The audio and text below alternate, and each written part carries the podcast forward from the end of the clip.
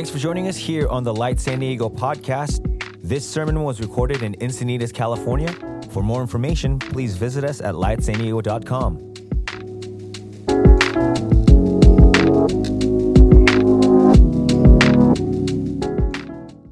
All right, you guys doing good? Yeah. Awesome. Well, thank you for having me.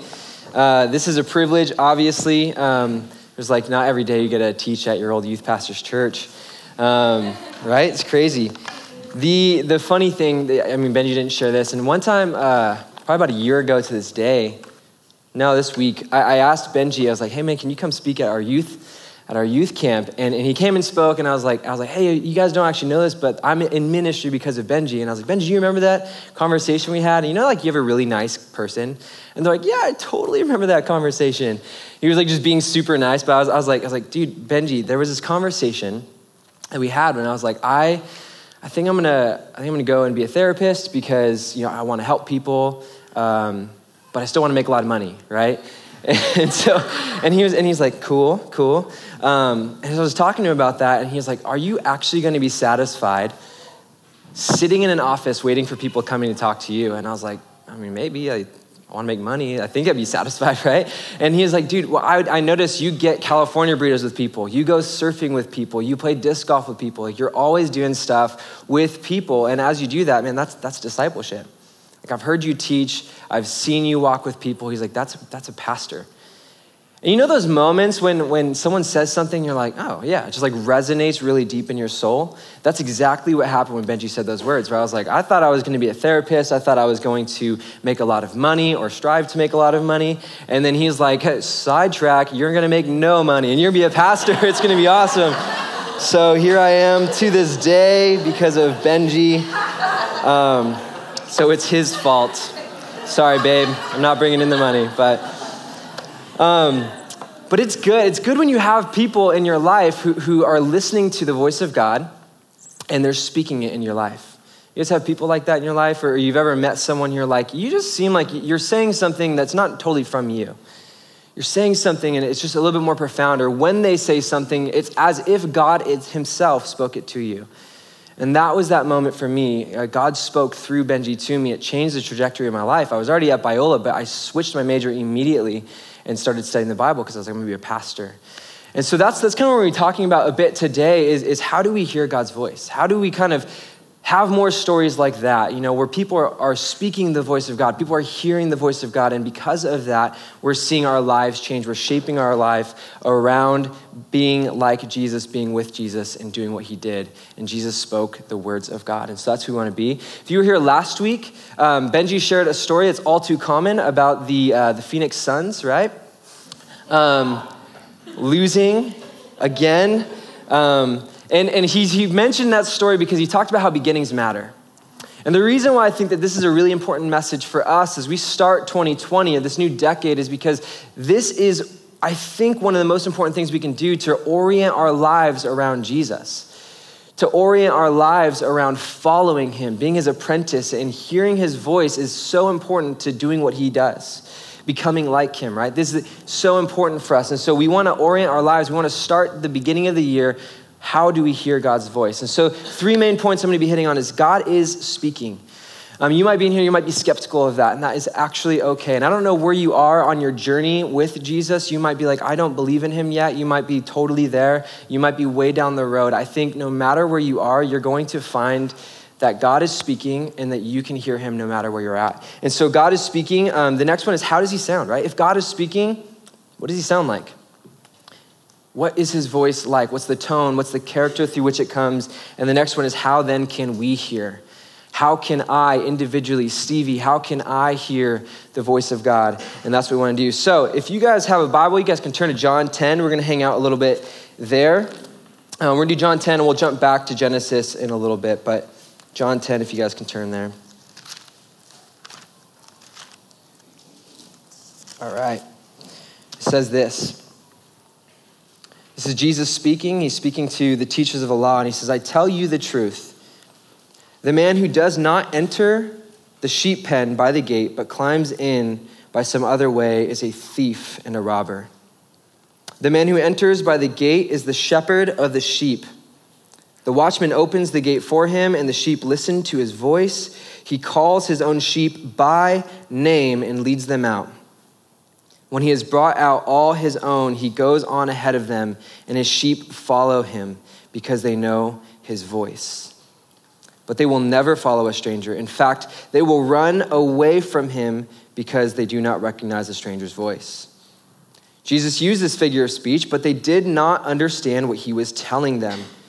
Therefore, Jesus said, Again, I tell you the truth, I am the gate for the sheep. All who have ever come before me were thieves and robbers, but the sheep did not listen to them. I am the gate. Whoever enters through me will be saved. He will come in and go out and find pasture, but the thief comes only to steal and kill and destroy. But I have come that they may have life and have it to the full. I love this passage um, for a couple of reasons that we'll unpack, but this is Jesus. He's speaking, he's using this imagery of sheep and shepherd. Um, but we need to look at what does it actually even mean to hear God's voice? Because I've heard that sometimes, and I don't know what circles maybe you've grown up in, but um, I've seen people saying, like, oh, I heard God say this, and, I, and I've seen it kind of used really, really horribly, right? Maybe like wrong use in a way that it's hurt people, in a way that it's kind of been pushing their own agendas. And so people are like, well, this is what God said. And they do it in a way where it's like it's wrong use. And so for a season of my life, I was like, well, I don't want that. So I'm going to just not do anything at all. So what I said is it was used wrong, so wrong use, and I said it was no use. The opposite of wrong use isn't no use, it's right use. And so, in order for us to, to maybe hear God's voice rightly and to not walk, um, maybe just kind of rejecting God's voice because we've seen it used wrongly, we have to figure out how does He speak? What does it sound like? Um, does anybody here have pretty selective hearing? Literally on our way here, um, well, not on the way here, but, but we, were, we were coming and, and we were going to book a hotel because we were like, okay, we're going to stay the night. Um, so we were looking at hotels, my wife and I, and, um, and I was like, okay, like we decided on Days Inn, right? And, uh, and so, so I was like, I'm gonna be a good husband. Like, she's working hard at work. Like, I'm gonna book the hotel for us, right? Like, that's what I should do. And so I booked the hotel, and then I was like, hey, like, we got, we got the hotel, and she was all excited. And, uh, and so then I'm like texting Benji, I'm like, hey, yeah, yeah, we're staying here. He's like, what? And, and Trisha was like, I didn't say Days Inn, I said Best Western. And I was like, no, I swear you said Days Inn. And so I booked this hotel. It was the complete wrong hotel. And, uh, and Benji was like, dude, you can't stay there. Like, that's, I was like, is there a local legend? He's like, no, I just don't want you staying at the Days Inn. like, we'll get you somewhere else. And so Benji saved the day. Um, but I'm so good at selective hearing that I actually legitimately still don't remember us landing on Best Western, you know? I know she's right, and I'll tell you're right. It was the Best Western. But I just don't remember it. Like, I never heard that. For all intents and purposes, I was like, we are going to the Days Inn. Like, this was exactly what I thought. Like, selective hearing. And, and you know what? We do that with God all the time. We're so good at selectively hearing the voice of God, so much so that, that He'll be speaking and we might actually be hearing Him, but we'll be like, I, I literally don't remember that. I actually didn't hear you. I, am not listening. And so the problem was I probably just didn't have my, my ears tuned into what Trisha was saying. So instead, I just kind of chose my own way. And we do that all the time. And so for us, in order to understand what does it mean to hear God's voice, we need to understand the Hebrew sense of the word. What did they mean? The first century Jews, what did they, what did they mean or what did they think when they heard hear or listen? And so the word that, that Jesus uses here in this verse for hear, for listen, is the word akuo. Um, but akuo is, is the Greek word, but what Jesus is, is hitting on, he's talking to this Hebrew audience, he's actually hitting on, on the Hebrew sense of the word, which is actually this word shema. And now, Shema, this was a prayer that they would pray as they'd wake up in the morning. Is a prayer they'd pray as they'd go to sleep. Is a prayer they would pray um, when they walk in and out of synagogue. Um, this was a prayer they lived by, right? And, and I'll, I'll reference it a little bit later. This was what they were praying. It was Shema. And so when Jesus says, um, My sheep hear my voice, what he's saying is, My voice, Shema, my voice. And here's how it's different, right? Because in the Western mindset, the tradition that we're a part of, we, we kind of can separate listening and action, right? We separate speaking and doing, but not so with God, right? God is the one who, when he speaks, things happen. God is the one that when he says, let there be light, light shines. Let us make, and it's made. Right? God, when he speaks, action immediately follows the speaking. And so this is the God that we serve. And we, we say stuff all the time that we don't actually follow up on, right? We don't even intend on acting on. Like um, when AT&T calls me and they're, and they're like, hey, uh, can you talk on the phone? I'm like, ah, oh, you know, it's, not, it's a bad time. And I'm drinking coffee. I, I can't talk right now. Um, when's a good time? Oh, you can call me back at like five, and then I know their phone number now. And so when they call at five, I don't answer because I don't want to talk to them. I can say things and not act on it, or like, hey, I'm right around the corner, I'll be there in three minutes still at home, right? This is the story, right? We, we dissociate speaking and action, we dissociate hearing and doing, but this word Shema is used throughout the Old Testament. And it, yes, it means listening, it means hearing, but it also means to obey. It means to do. It means to let the words of God or let the words that you're hearing so much so sink into your soul that it, it, it turns and it does something and it produces an action. Right? We, we, we get this too. If any parents in here, um, Brody, did you hear me? Well, what are you saying? Brody, did you obey me? Did what I say to you move you into action enough to get off the couch and do your homework, right? like, this is what we're saying. We're saying, Did you hear me? Did you obey me? And so, what Jesus is saying here is, is My sheep, they hear my voice, but they walk in my voice. They don't just hear me as if it's some philosophical thing out there and they're like, that's really cute, Jesus. Like, that's awesome. I'm going to go over here. It's no, Jesus, your words are life. I'm going to walk in your words. And it says that he leads them and he guides them. He is their shepherd, right? And so, this is what it means to listen, to hear. It's the same thing with faith in the Hebrew, right? Um, faith for us can sometimes be this, this philosophical idea that's lifeless. Um, but what faith in the Hebrew was restructuring your entire life around what you believed. It was walking, standing, and acting in the reality of what you believed, right? So everything in the Hebrew mindset was connected speaking with doing, hearing with obeying, faith with walking in it. This is what Jesus is getting at when he's saying, My sheep, they know my voice.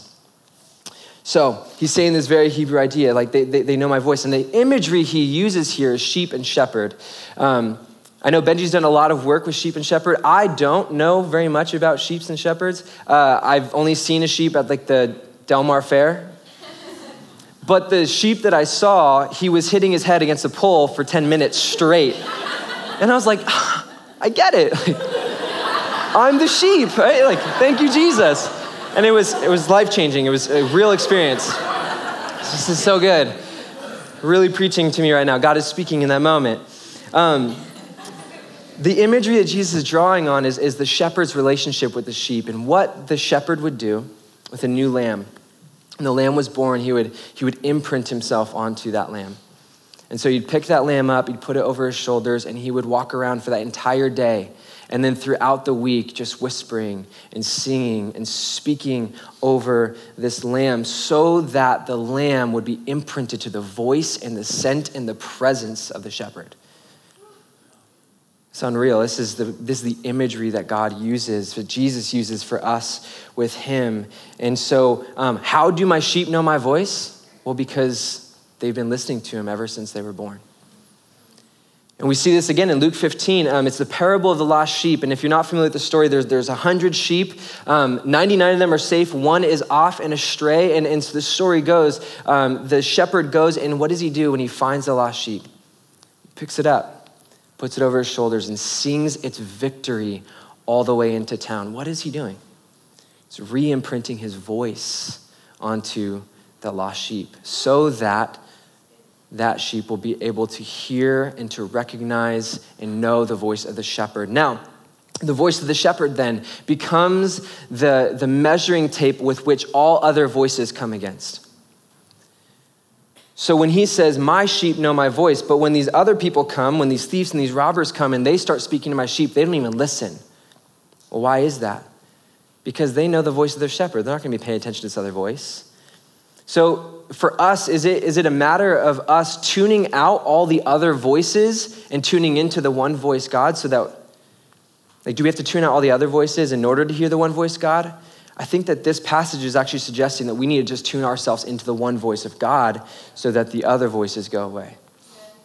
I think for some of us, we're like, well, okay, maybe I just need to stop doing that. I need to stop doing that. I need to stop doing that. And that's where we get into works. I need to stop doing this so that then God will listen to, or I can speak to God, so that God will speak to me, right? I'm going to tune out all these other things. I'm going to get myself right. I'm going to start living rightly so then I can hear God's voice. And this is not the passage.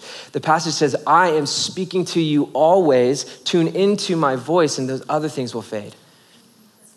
It's a totally different way of living. It's a way of living by grace rather than living by works. It's a way of tuning into the voice of God, the voice of love, as we're going to look at in a second, rather than tuning into the voice of striving and trying really hard. Because how that's, how's that working out for us? It's not. And so, um, this, this is the imagery that he is speaking to us. And the most telling verse in this, if you guys didn't catch it, verse 6 Jesus used this figure of speech, but they did not understand what he was telling them. He's saying, My sheep know my voice, and then they didn't understand. Right, it's like so clear. These people who are the teachers of the law, the people who should have been paying attention to the voice of Yahweh their entire life, did not recognize the voice of God enough to see that very same voice coming through Jesus. But this is the most redemptive verse in this passage that I see is verse 7. Therefore, Jesus said again. They didn't understand his voice. They weren't paying attention to him. They were not recognizing God's voice through him. And so, God, Jesus, continues to speak. I don't know about you guys, but sometimes I'm like, God, he's given up on me. I just feel like God has God has stopped speaking to me, man. Maybe, maybe the sin is just so big, or, or maybe I'm just deaf. Maybe, maybe it's not for me. Maybe this religion thing isn't for me. Maybe, maybe I'm just not paying attention enough. Maybe I'm not reading the Bible enough. Uh, I don't know what it is, but I don't feel like God's speaking to me. And if you're like that this morning, you're in good company because He's continuing to speak. He doesn't give up on you. He's not going to stop speaking just because maybe we're deaf to His voice at the moment. And we'll talk about how, how we, maybe we can open up our ears to his voice, but, but he continues to speak.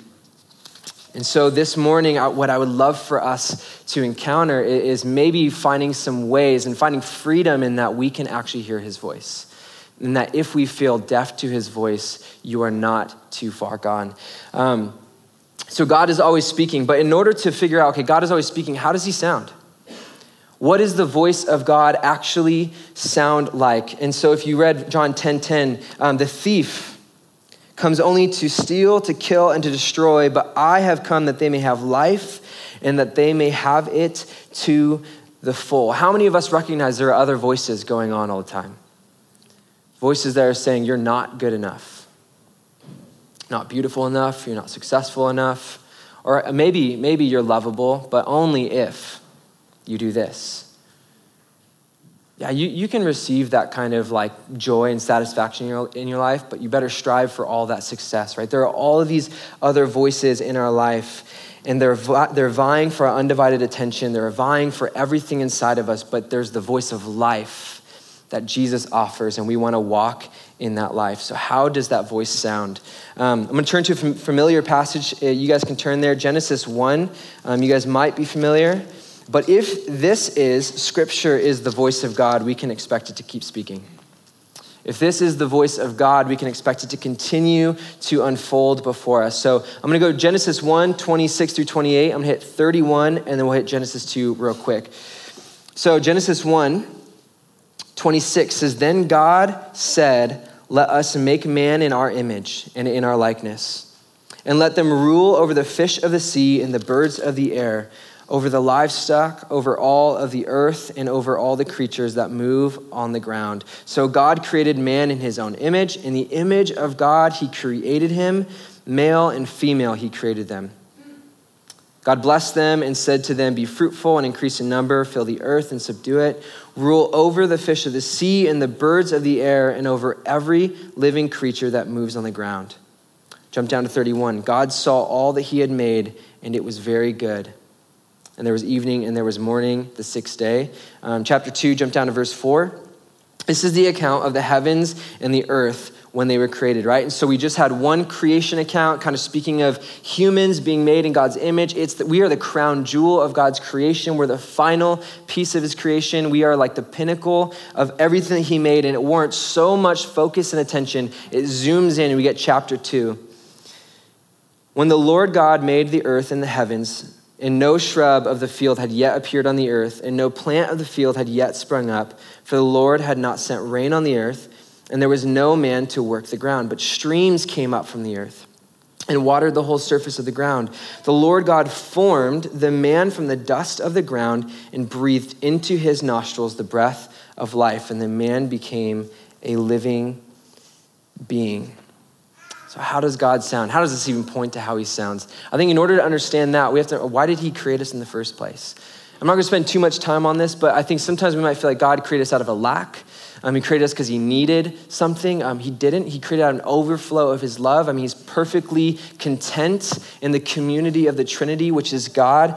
Um, so he didn't create out of this sense of lack. He created out an overflow of love. And we see this because in 1 John 4 8 declares that God is love. It is love that he has, and we are created for the purpose of being loved by him and then extending love to others. Deuteronomy 6 4 that I was referencing before, this is the prayer that they would pray all the time, the Shema.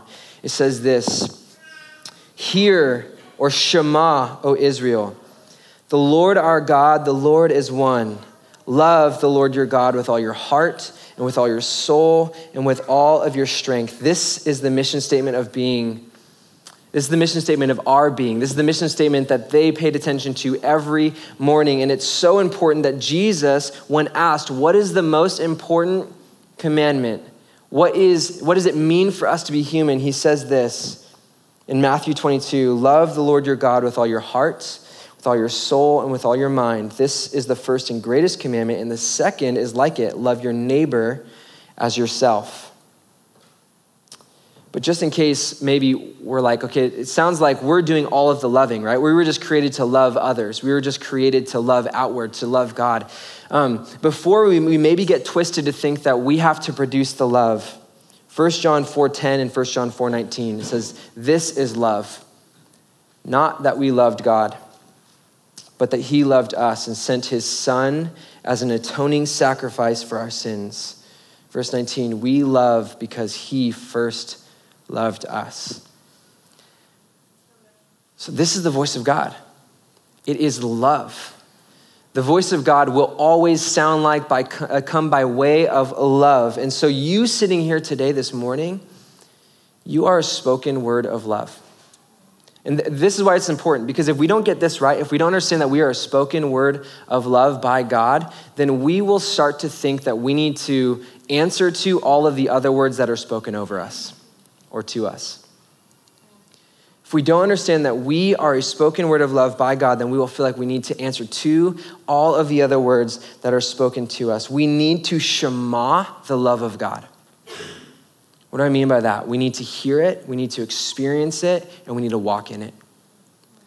So, how do we walk our lives as dearly beloved children of God? What is God saying to you this morning? I can say with confidence, you are loved. Now walk in that love. This is the voice of God. You are love. Walk in that love. Now, this is where we go sideways. We go sideways when all of a sudden we feel like that love that God is offering us is holding out on us. The love that God is offering us is not giving us everything that we deserve, everything that we need. And so rather than hearing the love of God and walking in that love of God, we hear the love of God and we're like, mm, something's better over here. And so the love that we need all of a sudden becomes a love that we can't receive. I'm not going to ask you guys because I don't want it to be too vulnerable, but I have a hard time receiving love. Maybe some of you guys can resonate with that. I'll, I'll, give and I'll do and I'll do all these things, but, this, but when someone were to turn and they were to try to give love to me, I would deflect it. I'm like, no, no, no, I can't.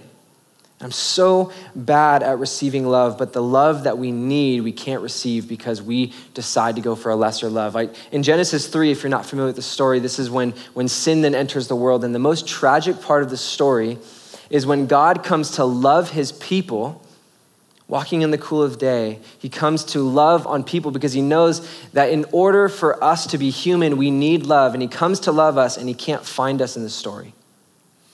He says, Where are you? Side note, when Jesus or when God asks us a question, he's not trying to inquire for information. He's actually having us just look in the mirror. And the proper answer is hiding behind a tree of my own false protection. So, oftentimes, maybe we're not hearing the voice of love, we're not hearing the voice of God because we're just trying to hide with our own self protection from the one who comes to love us. And He's just saying, Where are you? Not condemning, not like, come out here, you're in trouble. It's no, an invitation into the love that he has for us.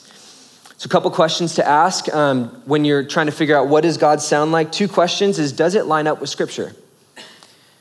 So, if, if maybe you hear a voice, maybe you, you feel a sense, or maybe something comes to you, or someone says something to you, if it doesn't sound like Scripture, um, the Holy Spirit's not going to speak anything that is outside or contradictory to Scripture.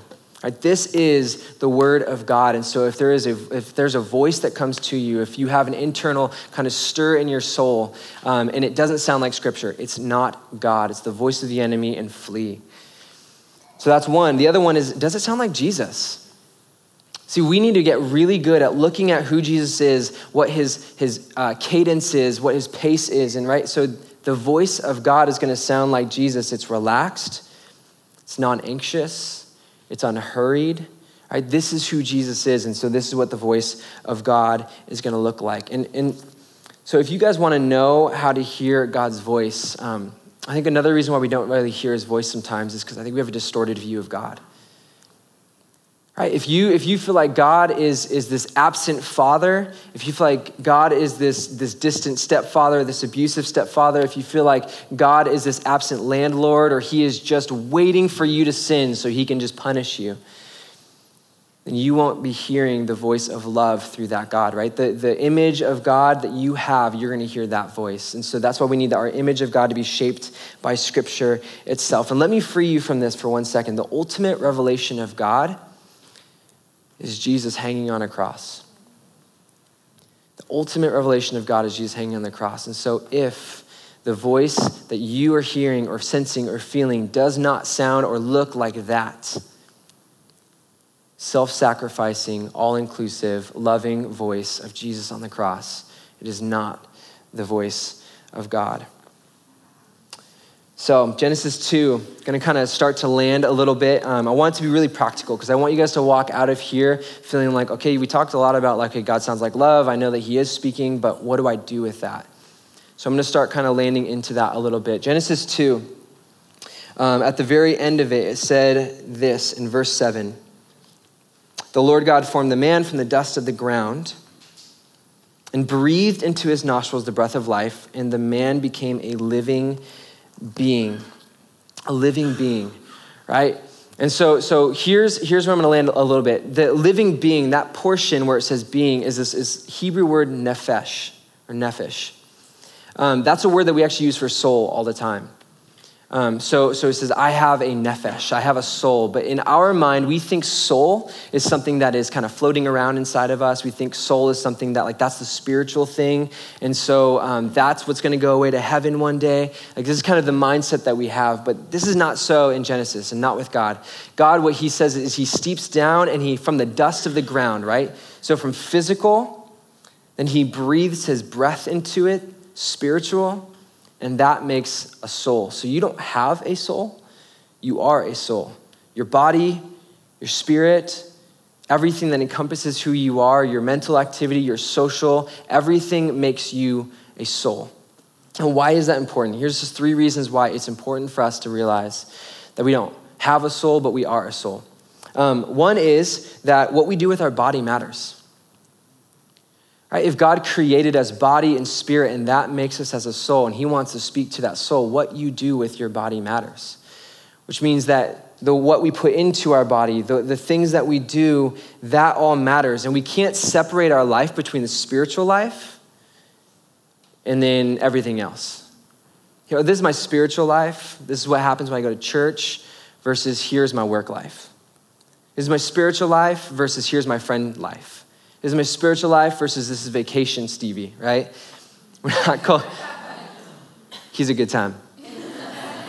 Right? We can't separate out those two things because we are a soul. So that's one reason why it's important to realize you don't have a soul, you are a soul. The next one is each aspect that makes you a soul is a window through which light shines in and light shines out.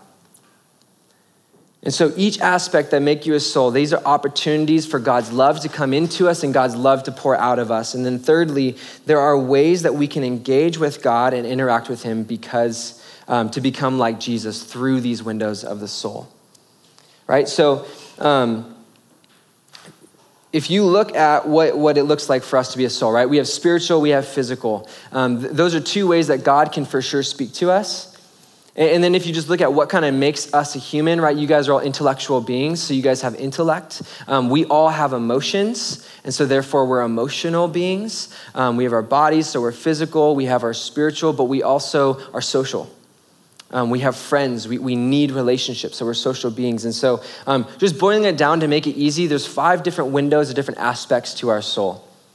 We have our physical, we have our spiritual, we have our intellectual, our emotional, and we have our communal or relational. And here's why this is important because these are ways that we can all engage and interact with God. And so if you are someone who maybe you are more on the physical side of things, right? Because some, I mean, we can all engage with God in every one of these aspects. But there's probably two that you can identify are like the main ways that God's gonna be speaking to you. And so, physical, I don't get this one um, because these are the people who are probably like running a marathon and they're like having an encounter with God, right? These are the people who go to the gym, which I don't. Right? These are people who go to the gym and, and when they're at the gym and they're working out, I mean, they're probably have, like, if, if given to the Lord, that can be an incredible spiritual experience. They're, they're worshiping God through the physical exercise, through their body. They go on a run and God just speaks to them. Again, I don't get it. but there's a lot, I know people. I, I, was talking to my friend Cordell the other day, and he's like, Yeah, I, when I go on runs, I, I was running the other day, and next thing I knew, I was six miles in, but I was just praying. And God was speaking to him when he was on a run because you are a soul. God can speak to you in these ways. Now, um, all of these other things like scripture and, and um, prayer and worship, all of these things are important and necessary. Um, but if you're primarily physical, those might feel like a discipline for you. And I want to say that because you might be in here and, and you might be like, I don't know, man, I come in here and like I love what we get to do, but like the worship doesn't really resonate with me. That's okay. I spent so much of my life just comparing myself with other people. I'd be like, and that person gets like prophetic words, and that person, like, they get images, or that person, like, as soon as worship happens, they're weeping and their hands are in the air. And that person, when they're praying over someone, they're just moved with empathy. And I found myself being like, well, I don't, I don't hear God like that. Is there something wrong with me? And so this is this is incredibly freeing. So that's physical, um, spiritual. If you relate to God in a spiritual way, um, worship, Bible reading, prayer, walking into a sanctuary that's just beautiful, sacred spaces, right? Those are things that are probably really going to resonate with you. So you might be one of those people and you're like, yeah, it's totally me. Um, as soon as the first chord hit, I was like hands in the air and I was in the back and I was weeping. And that might be you. Um, so we have physical, we have spiritual, intellectual. You might be someone who, who you just feel the presence of God when you sit down with a book that is so thick, and maybe it's a systematic theology, or maybe it's a book that just makes you think. Um, maybe you just find yourself, you're reading all the time, and as you're reading, it's just sparking thoughts and ideas. And that's probably God speaking to a certain part of you. And so you might be intellectually driven, and so as you're trying to pay attention to God, you should probably start reading a book. It might be the most spiritual thing that you can do. Uh, uh, if emotional, if you're emotionally driven, you might be someone who, who you go and you look out over the cliffs, and as the wind hits you in the face, and as you look out at the sunset, you are just brought into the presence of God. Or as you're listening to someone's story and you're, and you're hearing the pain in their voice or you're, you're, you're hearing the joy and the celebration, you match that because you, you're just so filled with love and you're so filled with emotion that God has given you in order to interact and in order for you to hear his voice. And so you might be emotionally driven. Um, for you, you might actually get emotions that are God given, right? If, if you're just like walking around all of a sudden you're like, I'm just like praying for this person, I'm starting to feel sad, that might be something from the Lord. And so, if you're emotionally driven, that would be another way that you might hear from God. Um, so, we have physical, we have spiritual, we have intellectual, we have emotional, and then social. Um, this one is probably more of me. Um, this is when you sit down with someone and you're having a good conversation and you're talking about their life and you're talking about their story and you're hearing something from them. And all of a sudden, like three hours have gone by and you're still talking. And it's almost as if God has pulled up a chair and sat down right next to you. You are just vibrating with the presence of God. Right? Because you are designed, because you are God's creation and God is creative, um, you are his poiema, you're his masterpiece, you should expect that you're not going to look like everybody else. And so we need to learn how to hear God and to relate to God through the different aspects of who we are, the different aspects of our soul. Um, this is the still small voice. There's a quote by, by Dallas Willard, and, and this is what it says The still small voice or the interior or inner voice, as it is also called, is the most valuable form of individualized communication for God's purposes. God usually addresses individually those who walk with Him in a mature, personal relationship, using this inner voice, proclaiming and showing forth the reality of the kingdom of God as they go. So I hope, I hope with this, maybe we can demystify some of the hearing God's voice. I don't know if you resonated with, with me where I was kind of like, I, have seen it used wrong. It was wrong use, and so I said it was no use. Um, I would love for us to turn to a page where it's like, I want to use right use. How do we recognize that God is speaking to you? How do you recognize that God wants to love you? And then how do we just position ourselves, maybe by, by entering into one of these windows that maybe even as I was saying that, you're like, oh, I'm totally intellectual, or I'm totally social. Oh, that worship, like that, that gets me. And, and so maybe this week, maybe as you leave here, you need to go, okay, I want to hear God's voice. Maybe I need to go into enter into one of those spaces and I need to say, okay, God, I want to hear your voice. I need to hear your love. I need to hear how you're loving me because maybe I'm hiding behind something of self protection and I need your love to come in. I'm going to read one more quote and, um, and as I read this quote, I'm going to invite the worship team to come on up. I'm just going to finish out with one more song. But this quote, um, Henry Nouwen, he just says it better than I do. He says, At issue here is this question To whom do I belong? God or the world? Many of my daily preoccupations suggest that I belong more to the world than to God. A little criticism makes me angry, and a little rejection makes me depressed. A little praise raises my spirits, and a little success excites me. It takes very little to raise me up or to thrust me down. Often I am like a small boat on the ocean, completely at the mercy of its waves. At the time, the time and energy I spend in keeping some kind of balance or preventing myself from being tipped over and drowning shows that my life is mostly a struggle for survival, not a holy struggle, but an anxious struggle, resulting from the mistaken idea that it is the world that defines me. As long as I keep running around and asking, Do you love me? Do you really love me? I give all power to the voices of the world and put myself in bondage because the world is filled with ifs. The world says, Yes, I love you if you are good looking, intelligent, and wealthy. I love you if you have a good education, a good job, and good connections. I love you if you produce much, sell much, buy much. There are endless ifs hidden in the world's love.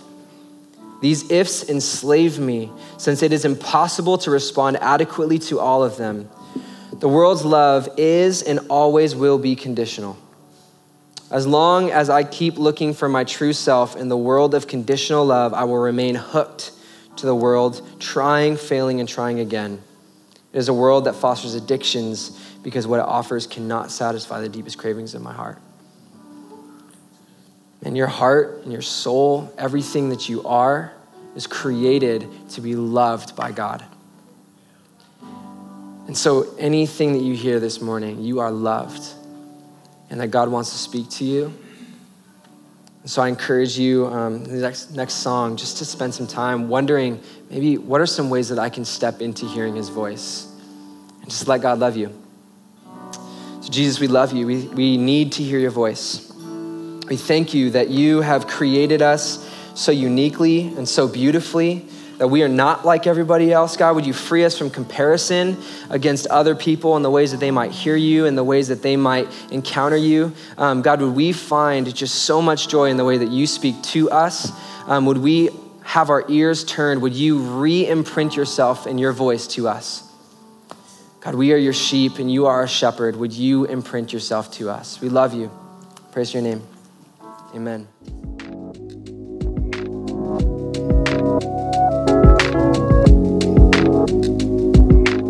Thanks for joining us here on the Light San Diego podcast. This sermon was recorded in Encinitas, California. For more information, please visit us at lightsandiego.com.